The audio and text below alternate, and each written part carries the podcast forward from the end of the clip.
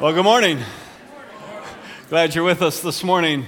Hey, uh, next week at this time, we will be getting ready to launch Power Up Clubs. That's where we go into all sorts of front yards all around this community. And so, just a heads up for you, we'll be housing almost 200 folks here for the week. So, if you would be interested in helping out with providing some food, they would be interested in eating it. So, if you want to help out with food, that'd be great, as well as then we complete Power Up Clubs with Power Surge a huge party we'll have more than a thousand, probably 2,000 folks from the community gather on this campus. And with that many folks, we can always use more folks who will serve to host and to help around the campus. So, out in our courtyard this morning, you can let us know if you'd be willing to help with Power Surge. So, big days coming up that we're excited about here at the chapel.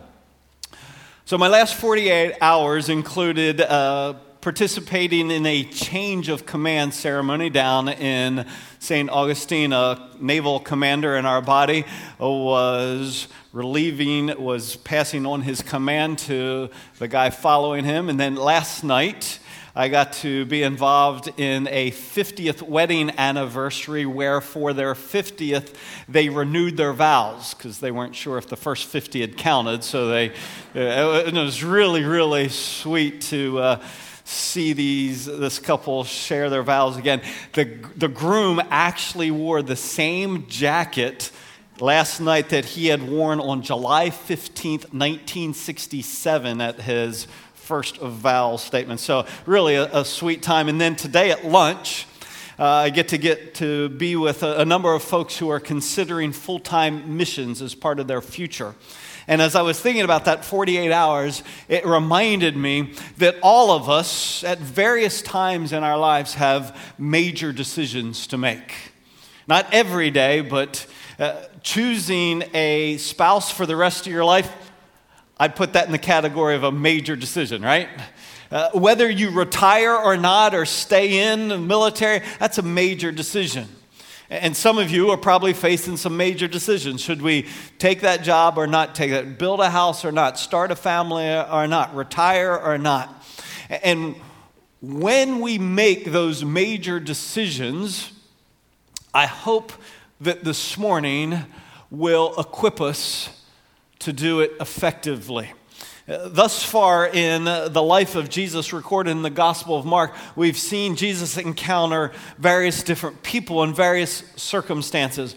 But uniquely this morning, we're going to look at Jesus encountering a major decision. Not a person, but a decision.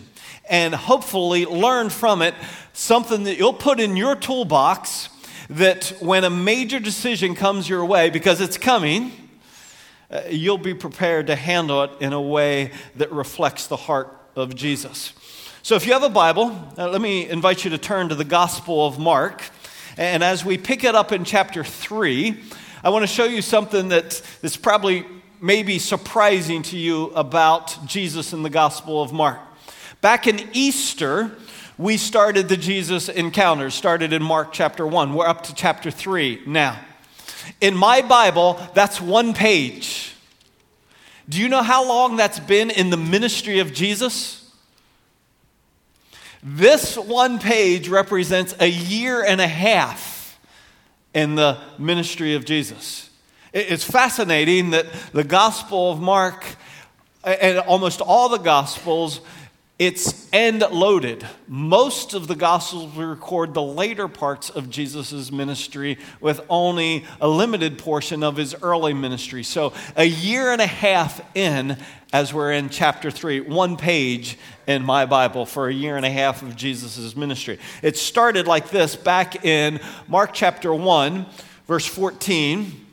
If you have it open there, it says, And Jesus came into Galilee, that's the region there, preaching the gospel of God and saying, The time is fulfilled. In other words, the time is ready. The kingdom of God is at hand. Repent and believe in the gospel. So that is Jesus launching his ministry in chapter 1. Now, for a year and a half, this is what he has been proclaiming. How's it going? Well, we get to chapter 3, verse 6, and it says this the Pharisees went out and immediately began conspiring with the Herodians against him as to how they might destroy him. Excuse me. How's it going? Excuse me, I knew that was coming. How's it going for Jesus? Yeah, I think if you're a year and a half in your job and the people that you are attempting to reach are not saying, we're not only not getting on the bus, we want to blow the bus up, you would go, this isn't going well.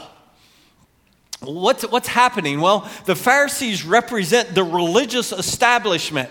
And a year and a half into Jesus saying, the kingdom of God is at hand. In other words, remember, I am new wine, and with me as new wine, there comes new wineskins the religious establishment of the day was saying, We're not interested in that. And not only are we not interested in that, we want to destroy that. And their decision to not get in line and not join in with the new wine of Jesus brings him to a major decision. Let me show you what it is. Mark chapter 3 to verse 13. And he went up on the mountain and summoned those whom he himself wanted, and they came to him. And he appointed 12 so that he, they would be with him and that he could send them out to preach. So, what's the major decision a year and a half in? Who will be my leadership team? Uh, the religious establishment isn't going to join me. So I will need to establish my own leadership team upon and through which the church is going to be launched.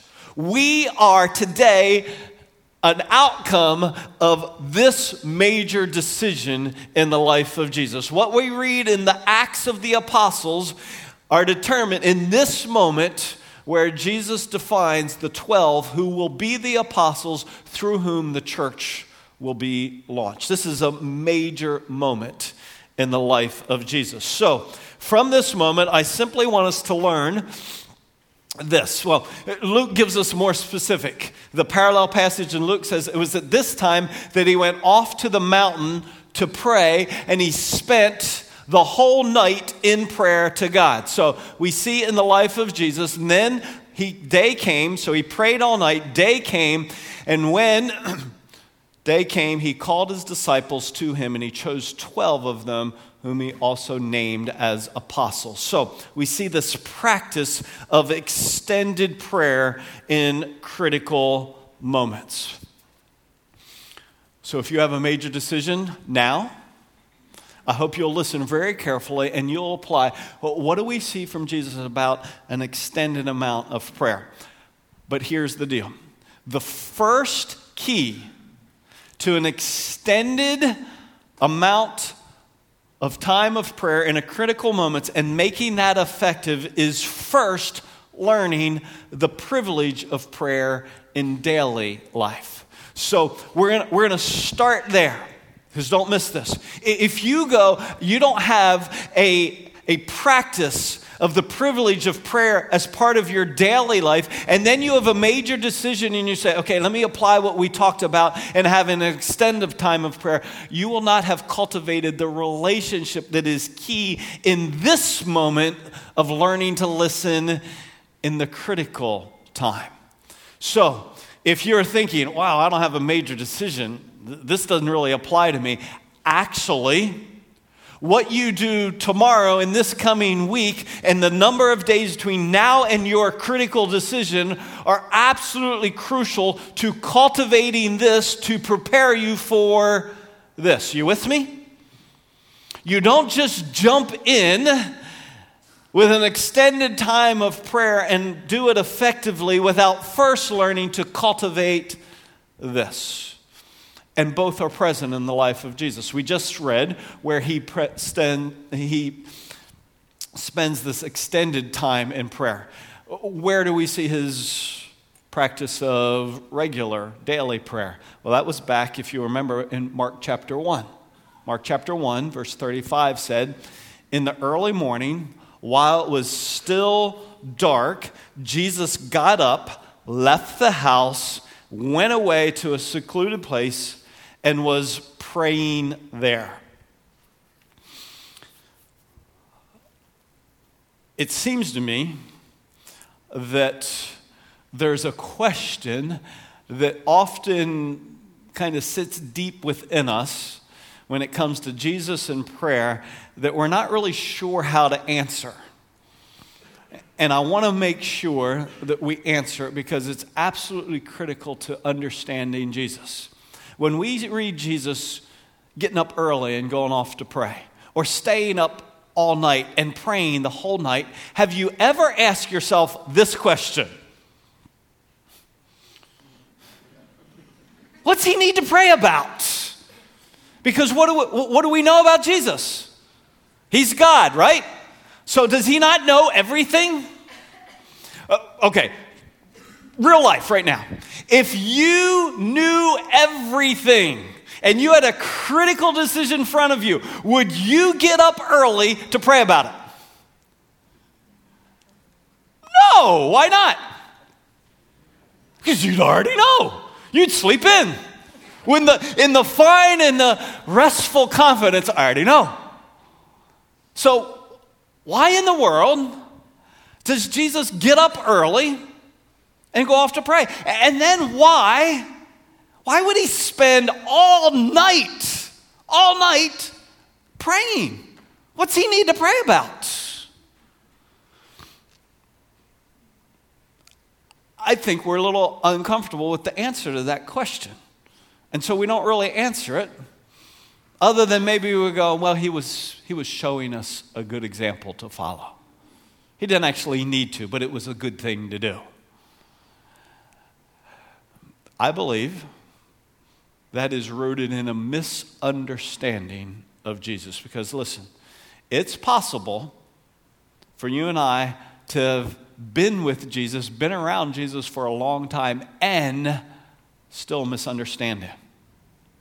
Evidence by a disciple, one of the 12 guys that Jesus chooses on this night of prayer, is with him for three years and after being with him for three years, they're in the upper room the night before that Jesus is crucified. And he says to Jesus in the upper room, Lord, speaking to Jesus, show us the Father. It seems like a great thing to say to Jesus show us the Father. But what Jesus says to Philip feels a little, ooh, awkward moment. Here's what he says Have I been so long with you, and yet you have not come to know me, Philip? Uh, that's, a, that's a want to get away moment for Philip. Uh, wow. Uh, talking about wishing you wouldn't have made the statement, wishing you would have kept your mouth shut. Have I been so long with you and yet you have not come to know me, Philip? He who has seen me has seen the Father. How can you say, Show us the Father? It's, it's Philip's, excuse me, it's Jesus' version of saying what my daughter says to me Dad, do you even know me? Uh, like, if I do something that she hates, she's like, Do you even know me? If I would take her to, out to her birthday and buy her wings to celebrate her birthday, she would go, Seriously? Do you even know me? For this, she doesn't eat meat with bones in it. She likes wings, just boneless ones, which is just absolutely stupid. because what, what does a wing have? Boneless. If you're eating a boneless wing, you're eating chicken breast. I hate to tell you. They just cut it in the size of a wing. She doesn't like wings, she likes chicken breast. Do you even know me, Dad? This is what Jesus is saying to Philip. Dude, do you even know me? What do you mean, show us the Father? If you've seen me, you've seen the Father. See, Philip did not get Jesus, even though he'd been with him for three years. And I think Eliza have been in church for a long time, and we still don't really get Jesus. And so we have that nagging question what's he need to pray about? Is he just setting an example? No, get him here. Get him right now, this moment. He says to Philip and to all of us, Do you not believe that I am in the Father? Do you believe Jesus is in the Father? Yes? Yes or no? Yes? And that the Father is in me? Yes or no? Yes. The words that I say to you, I do not speak on my own initiative, but the Father abiding in me does his works. What's, same question. What's Jesus need to pray about? Phillips, what's Jesus need to pray about? Did you miss it? Yeah, he needs to know. He needs to ask, Lord, Father, what do you want me to say? Because I don't speak on my own initiative. What do you want me to say? What do you want me to do? It's your work. You're the one that's going to do it, but you're going to do it through me.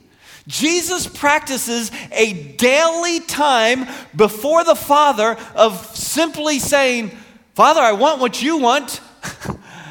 What do you want me to do today? What do you want me to say today? That's what Jesus had to pray about. You see, the privilege of prayer is one of constant communication, not to set a good example to follow, but it's constant communication for demonstrated oneness. I hope that makes sense to you. Jesus said, The Father and I are one. I'm in him, he's in me. So the, the oneness is real, but for it to be demonstrated, I need to know what he wants me to say and what he wants me to do so I can do it. You follow that? Okay. If you're not with me, is it possible is it possible to be one but not to demonstrate oneness? Married couples? Married couples, is it possible to be one? You know, the two become one flesh, but not to demonstrate it. And what's usually at the core of that? Communication, right? So I turned 53 this week on Wednesday. And we were having, for all the family that was in town, a, a, a dinner. And so I rolled in from work about 5:30. And as soon as I got home, Jackie put the pasta in the oven. And I, I my birthday, so I got to choose. So we were having backstrap wrapped in bacon. So I was wrapping the backstrap in bacon, and I'd had it marinating for uh, two days. And so I was excited to put it on the grill. But the rule for me is very simple when the meat is ready, it's time to eat. No waiting. When the meat's ready, it's time to eat. So, not everybody was there, so I was not going to put the meat on until everybody was there, lest the meat be finished and they not be there and I have to eat without them.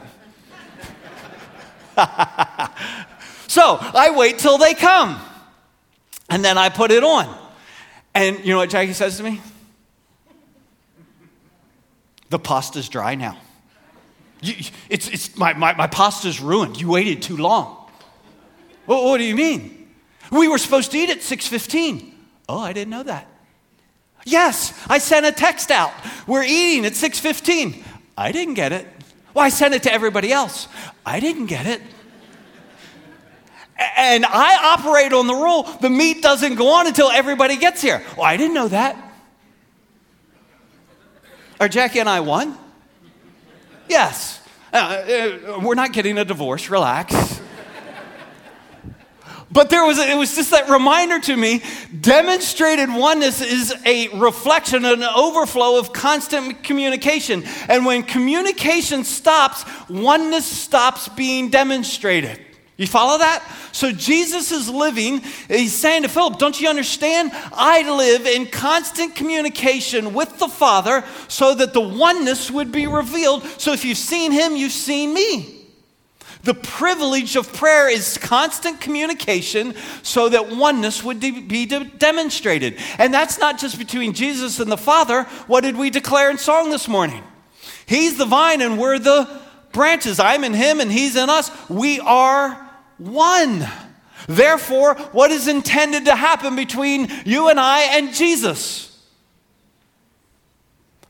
Right? Constant communication. And, that's what Jesus says Philip, you, you've seen me, you've seen the Father. And then he goes on, and this is for all us now. Truly, truly, I say to you, he who believes in me, is that, are you included in that? Do you believe in him? Do you? Okay? If you do, the works that I do, he will do also, and greater works than these he'll do, because I go to the Father. Whatever you ask in my name, that will I do, so that the Father may be glorified in the Son. If you ask me anything in my name, I'll do it. You see, the communication is he has declared what he wants and what's our privilege. To ask for what we need to do what he wants. That's the practice, the privilege of prayer.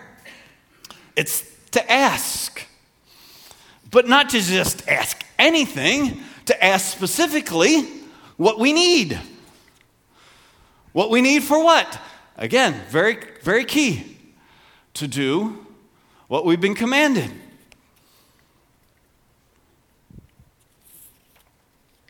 So it's this incredible privilege of constant communication in order that our oneness with Jesus would be demonstrated. In other words, I'm saying what he wants me to say, I'm doing what he wants me to do, just like he did with the Father. But sometimes we miss the privilege of prayer. We don't see it as a privilege. And I think we don't see it as a privilege because of we get led astray by 1 Thess 6 where it says rejoice when life is good, pray when life is hard, in everything give complaint for life is never as good as you really want. Now, if you're wondering why are people laughing at the Bible, uh, your first clue is there are only 5 chapters in 1 Thessalonians. So I made this up. But I made it up as a point that this is how we've boiled prayer down. Prayer is not a privilege, it's this spiritual 911 that we only utilize when life is hard. You ever been in a group, 10, 12 other believers? Hey, let's pray together. Anybody have a request? Yeah, uh, pretty normal week. Uh, nothing, nothing. Nah, nothing. really? In that moment, I genuinely recognize we're probably not going to have demonstrated oneness. Why? Because we've boiled prayer down to an unscriptural thought.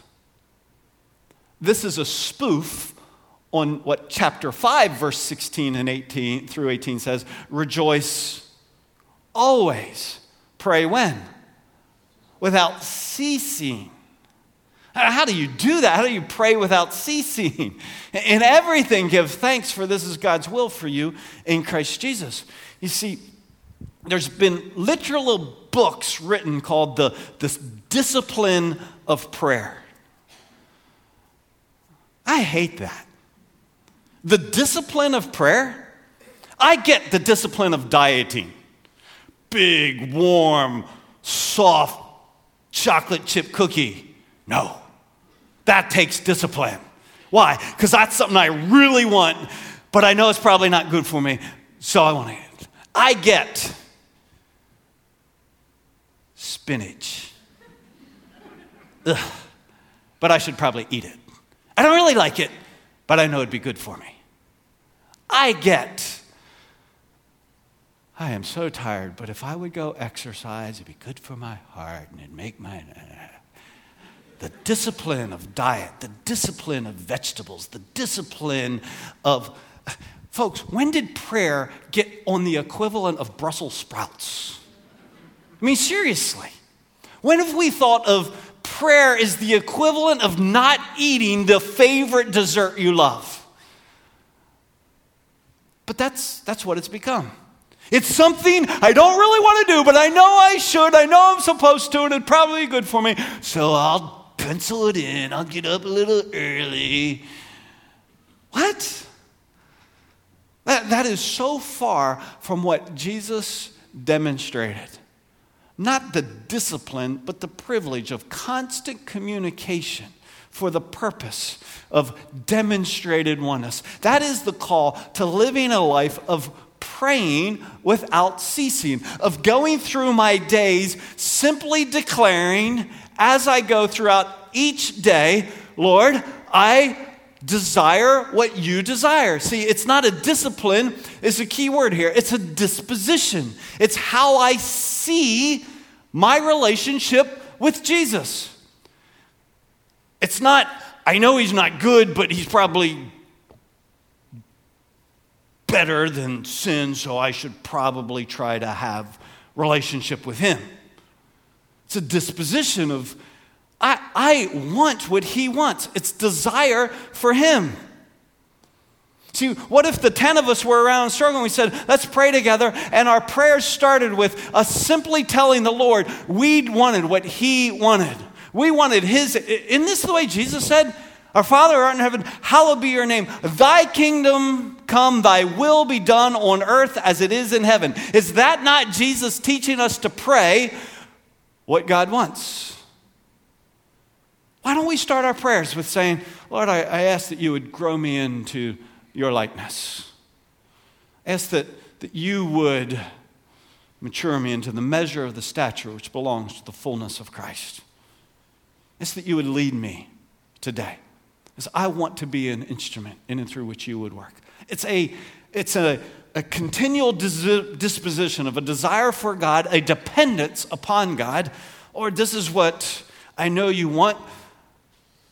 This is what I lack. This is what I need. This is where I fare short, fall short.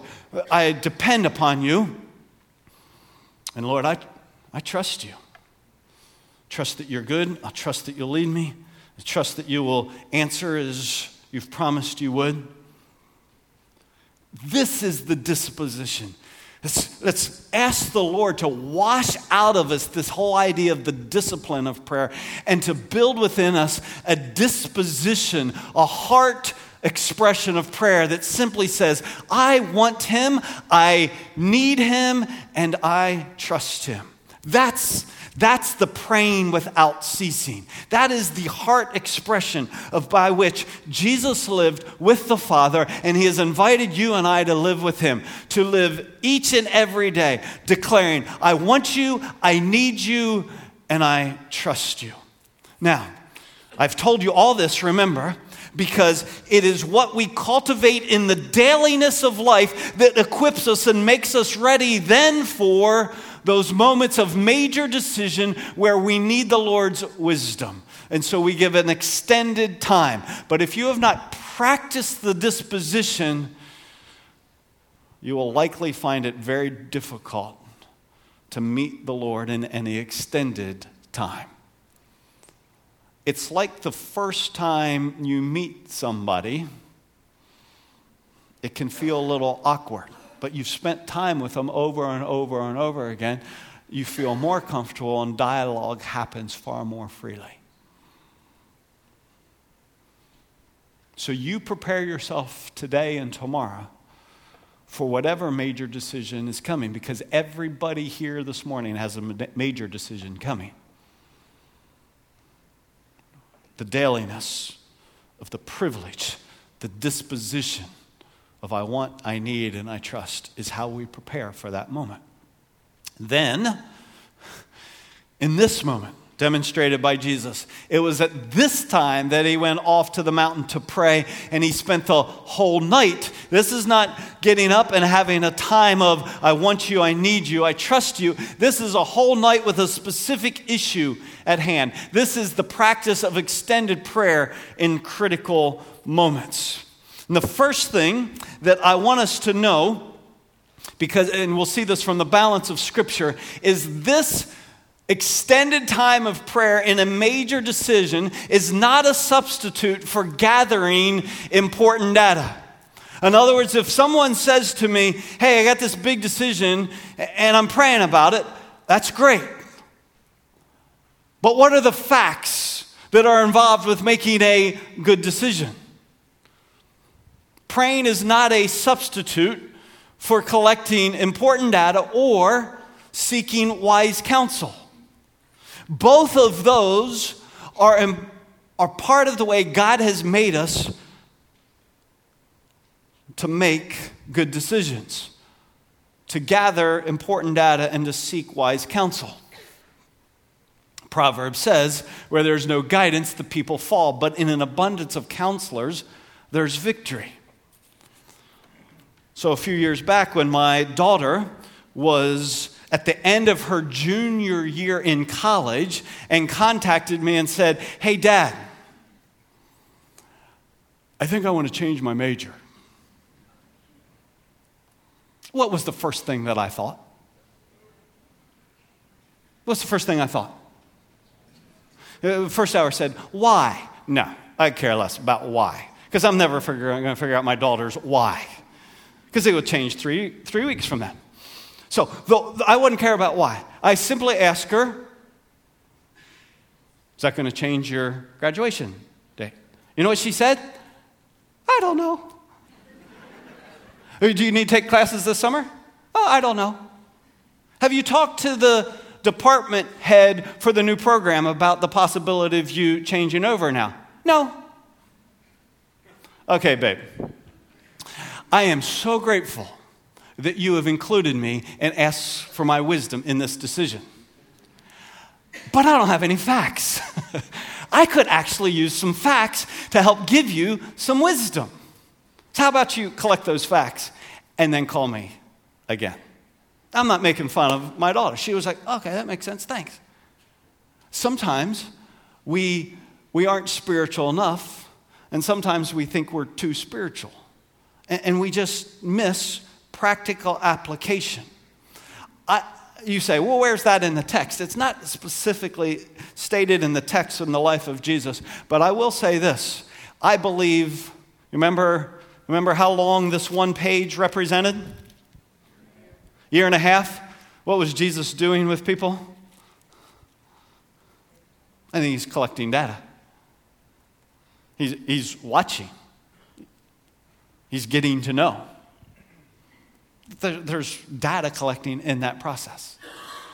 So it's not a substitute for collecting data or for gaining wise counsel.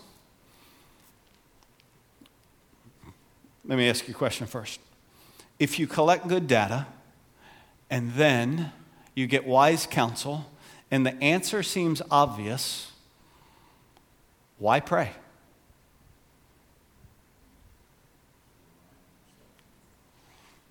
I gave you a sneak peek there. If you know Proverbs 3, 5, and 6, trust in the Lord with all your heart and lean not on your own understanding. Okay, very practical. All data and even good counsel may not know everything. Right? There, is it possible that the Lord would know something that your counselors don't know? Is it possible that you have collected some data but not all the data? Or the data is deceptive or twisted in some way? See, we seek God's guidance even when we have collected data and sought wise counsel because we are elevating His wisdom and we're elevating His authority over all other, including data and wise counsel. Can I give you a biblical example of why we should do this? Israelites cross the Jordan River, and they conquer Jericho.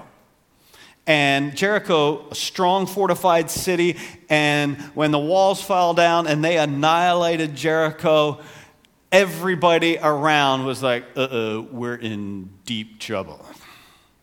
They knew that they could not withstand the people of God because of what happened in Jericho. So, some very crafty neighbors very close by go, There's only one way to save ourselves. So they go to the camp of the Israelites and say, We are from a far away land. Please make a covenant with us. Let's be pals, not enemies. The Israelites are appropriately suspicious, and they literally say, How do we know you're not neighbors? And you know what? The, the neighbors were the, from the town of Gibeon. They were the Gibeonites. And they said, Oh, you want data? Here it is. And they say, Look at our sandals worn out from our long journey. And check out our backpacks, totally tattered because of our long. And do you see our, our food moldy and dry because we've been traveling so long? They show them the data. And here's what the text says So the men of Israel took some of their provisions, they looked at it, and did not ask for the counsel of the Lord. Why not? Because they didn't need it. It was plurality, men, not man. wasn't just Joshua, it was men. It was good group counsel. It was good data gathered. It was a no brainer. It's clear. It's obvious. And it's the reminder that there are no decisions in life that are so obvious you don't have to ask the Lord. But sometimes we think there are. I've heard more than one guy say, Oh, yeah, it's obvious. I mean, it's a pay increase. Good data. That doesn't mean it's a no brainer. She loves the Lord. Obvious. Mm. You ought to ask the Lord. Every major decision should be made by collecting important data, seeking wise counsel, and then seeking divine guidance.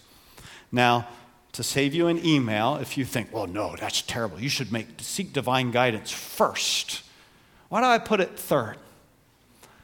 Because oftentimes God guides us through facts and truth and through wise counsel. In fact, it's the rare, but we need to be aware and open to it. It's the unusual exception where his guidance is different than what facts and wise counsel bring to us. But there's never a place where we would not seek it and seek His leading. So, what do we learn about number three here from Jesus? Chapter 6, verse 12, it was at this time that he went off to the mountain to pray, and he spent the whole night in prayer to God. I've under highlighted. What's the key about he went off to the mountain? what's he doing here? He's getting away from the noise of life. He's getting away from the crowds. Why is he doing it at night? Because they're finally asleep. What's, what's this about? Why is the mountain and night important? It's about being able to genuinely focus. So, you, you have a major decision? I would encourage you follow the example of, example of Jesus. Choose a place, like he did, choose a time, like he did, that will foster being focused. That might seem obvious, but for some reason, at least this was true for me, I've made major error the first time I tried to give some extended time away for listening to the Lord on a particular issue. I thought, well, let me go where I love. So I went to the beach and I had an opportunity to stay in a condo on the fifth floor overlooking the beach. So I got there and I'm out looking over the beach and I'm like, Lord, you know, this is what's in front of me, and I really need to. Wow, look at that pogey pod. Oh, something just hit in that bait. And, and I need to have your mind on this wow, did that guy just catch a fish? You understand what was happening? I had thought that the place, the best place, would be a place that I enjoyed. What I learned is my favorite playground is probably not my best pray ground. Because the two don't generally go to. I was so distracted. I literally went to the beach, but then had to close the curtains and face the other way in order to focus.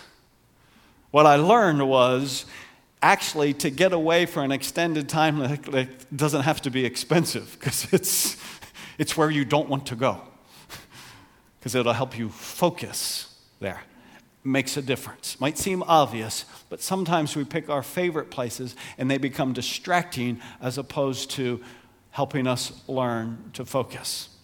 Second, engage in, when you're there, engage in dialogue with God. Now, what are the components of dialogue? I'm doing it right now. What are the components of dialogue? yeah, it's speaking and then inviting feedback, listening. You know, the number one reason why people say, Well, I can't do an extended time of prayer, you know what they'll say? I don't know what I'd say the whole time. uh, you missed the point. You're not the wise one in the conversation. the point of an extended time of prayer is not because you have this many minutes to talk and so you spend this many minutes. That's the problem with how we've cultivated our daily prayer. We usually pray for as long as we have things to say. And when we're done saying, what do we say? Amen. We've missed the disposition of relationship. And so you engage in dialogue. The challenge is not what to say, the challenge is learning to patiently listen. we're used to fast communication. And we really think, well, why couldn't Jesus just text the Lord and the Lord just and the Father just text him back? I mean, really, what did Jesus Jesus needed 12 names. Does it take all night? I mean, what was the Father?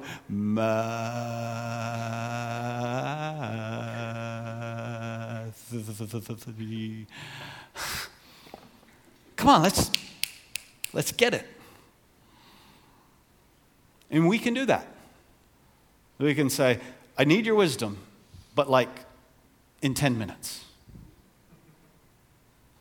There's a, there's a relational process here of a learning to speak to the Lord and listen to the Lord. Therefore, some of your essential tools, I would encourage you, you can take more than this, but I would encourage you if you're listening to the Lord, take your Bible, not your three other favorite books, take your Bible and a journal. The Bible for the Lord to declare what He wants, to speak to you in wisdom, the journal for you to write down as He leads you in your thoughts. Have interaction, have dialogue. Finally, and this is, again, not in the text, but this is practical experience.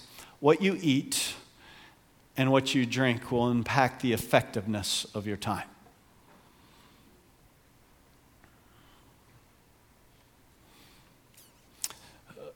Many of you will recognize that extended times of prayer are often paired with what? Fasting.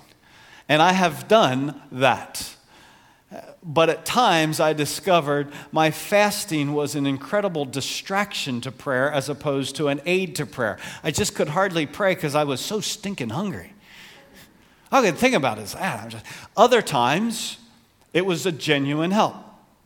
Or one time I simply said, I'm going to fast for everything sweet. and I took a whole bag of candy with me and I put it all over the room, just as a reminder that it was there and I could have it, but I didn't want it. I wanted His wisdom more. Probably stupid,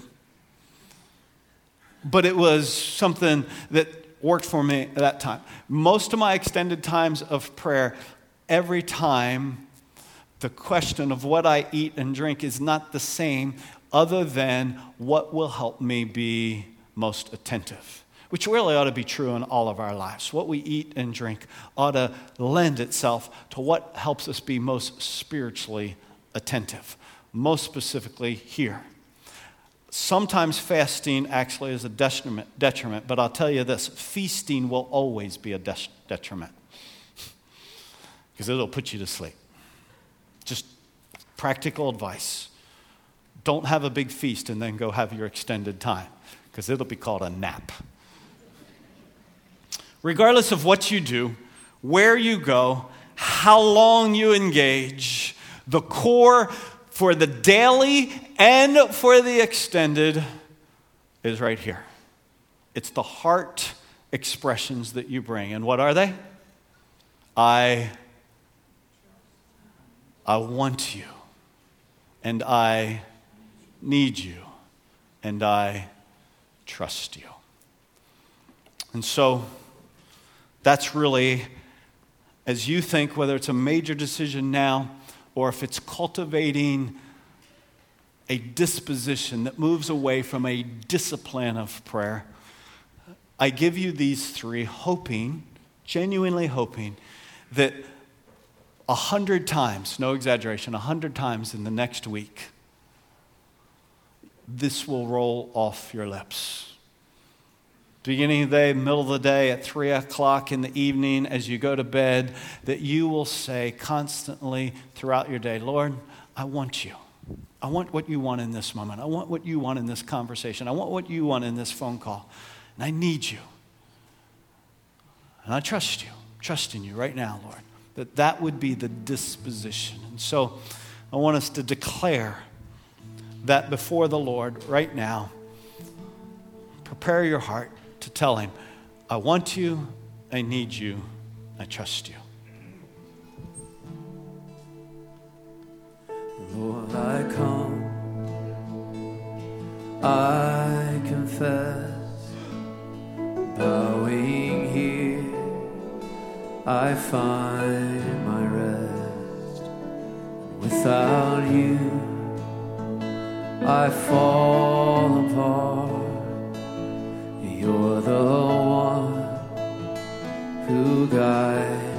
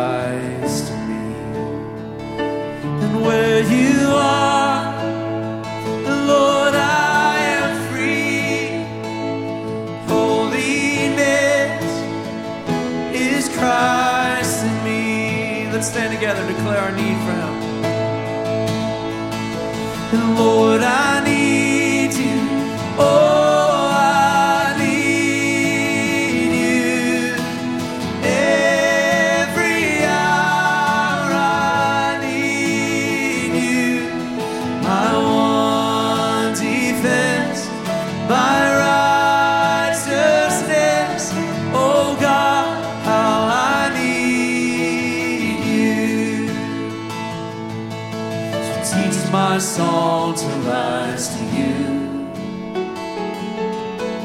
When temptation comes my way, and when I cannot stand, or fall.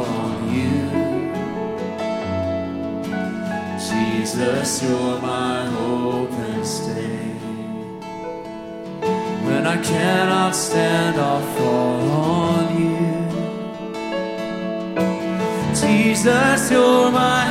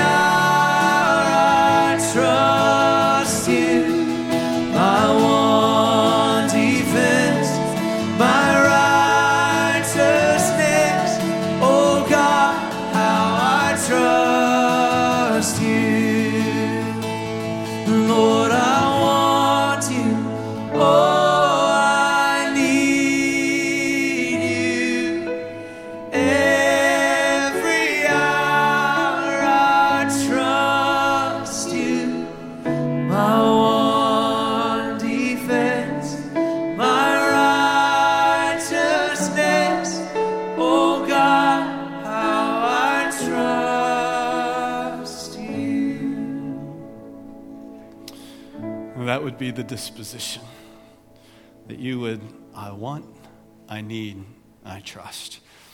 Uh, When Jesus spent this night in prayer, it was because he was choosing 12 who would launch then new ministry. And so uh, we are going to invite you, all of you, next Sunday night. We'll be launching the ministry of Power Up Clubs all through this community. And we always gather as a team of students in host homes, but it's full body. And so we're going to ask you, would you come next Sunday night at 6:30, joining with our students, joining with our host homes. Let's unite our hearts together and declare before the Lord as we launch the week, we want what you want in this community. We need you to be the one that does the work, and we'll trust your enablement and your promises. So, what a joyful privilege that will be to do together. So, in here next Thursday, uh, next Sunday night at 6:30, let's declare this together. But we don't wait till then. All week this week, I want you, Lord. I need you. I trust you. Let's let that be the disposition of our relationship. God bless.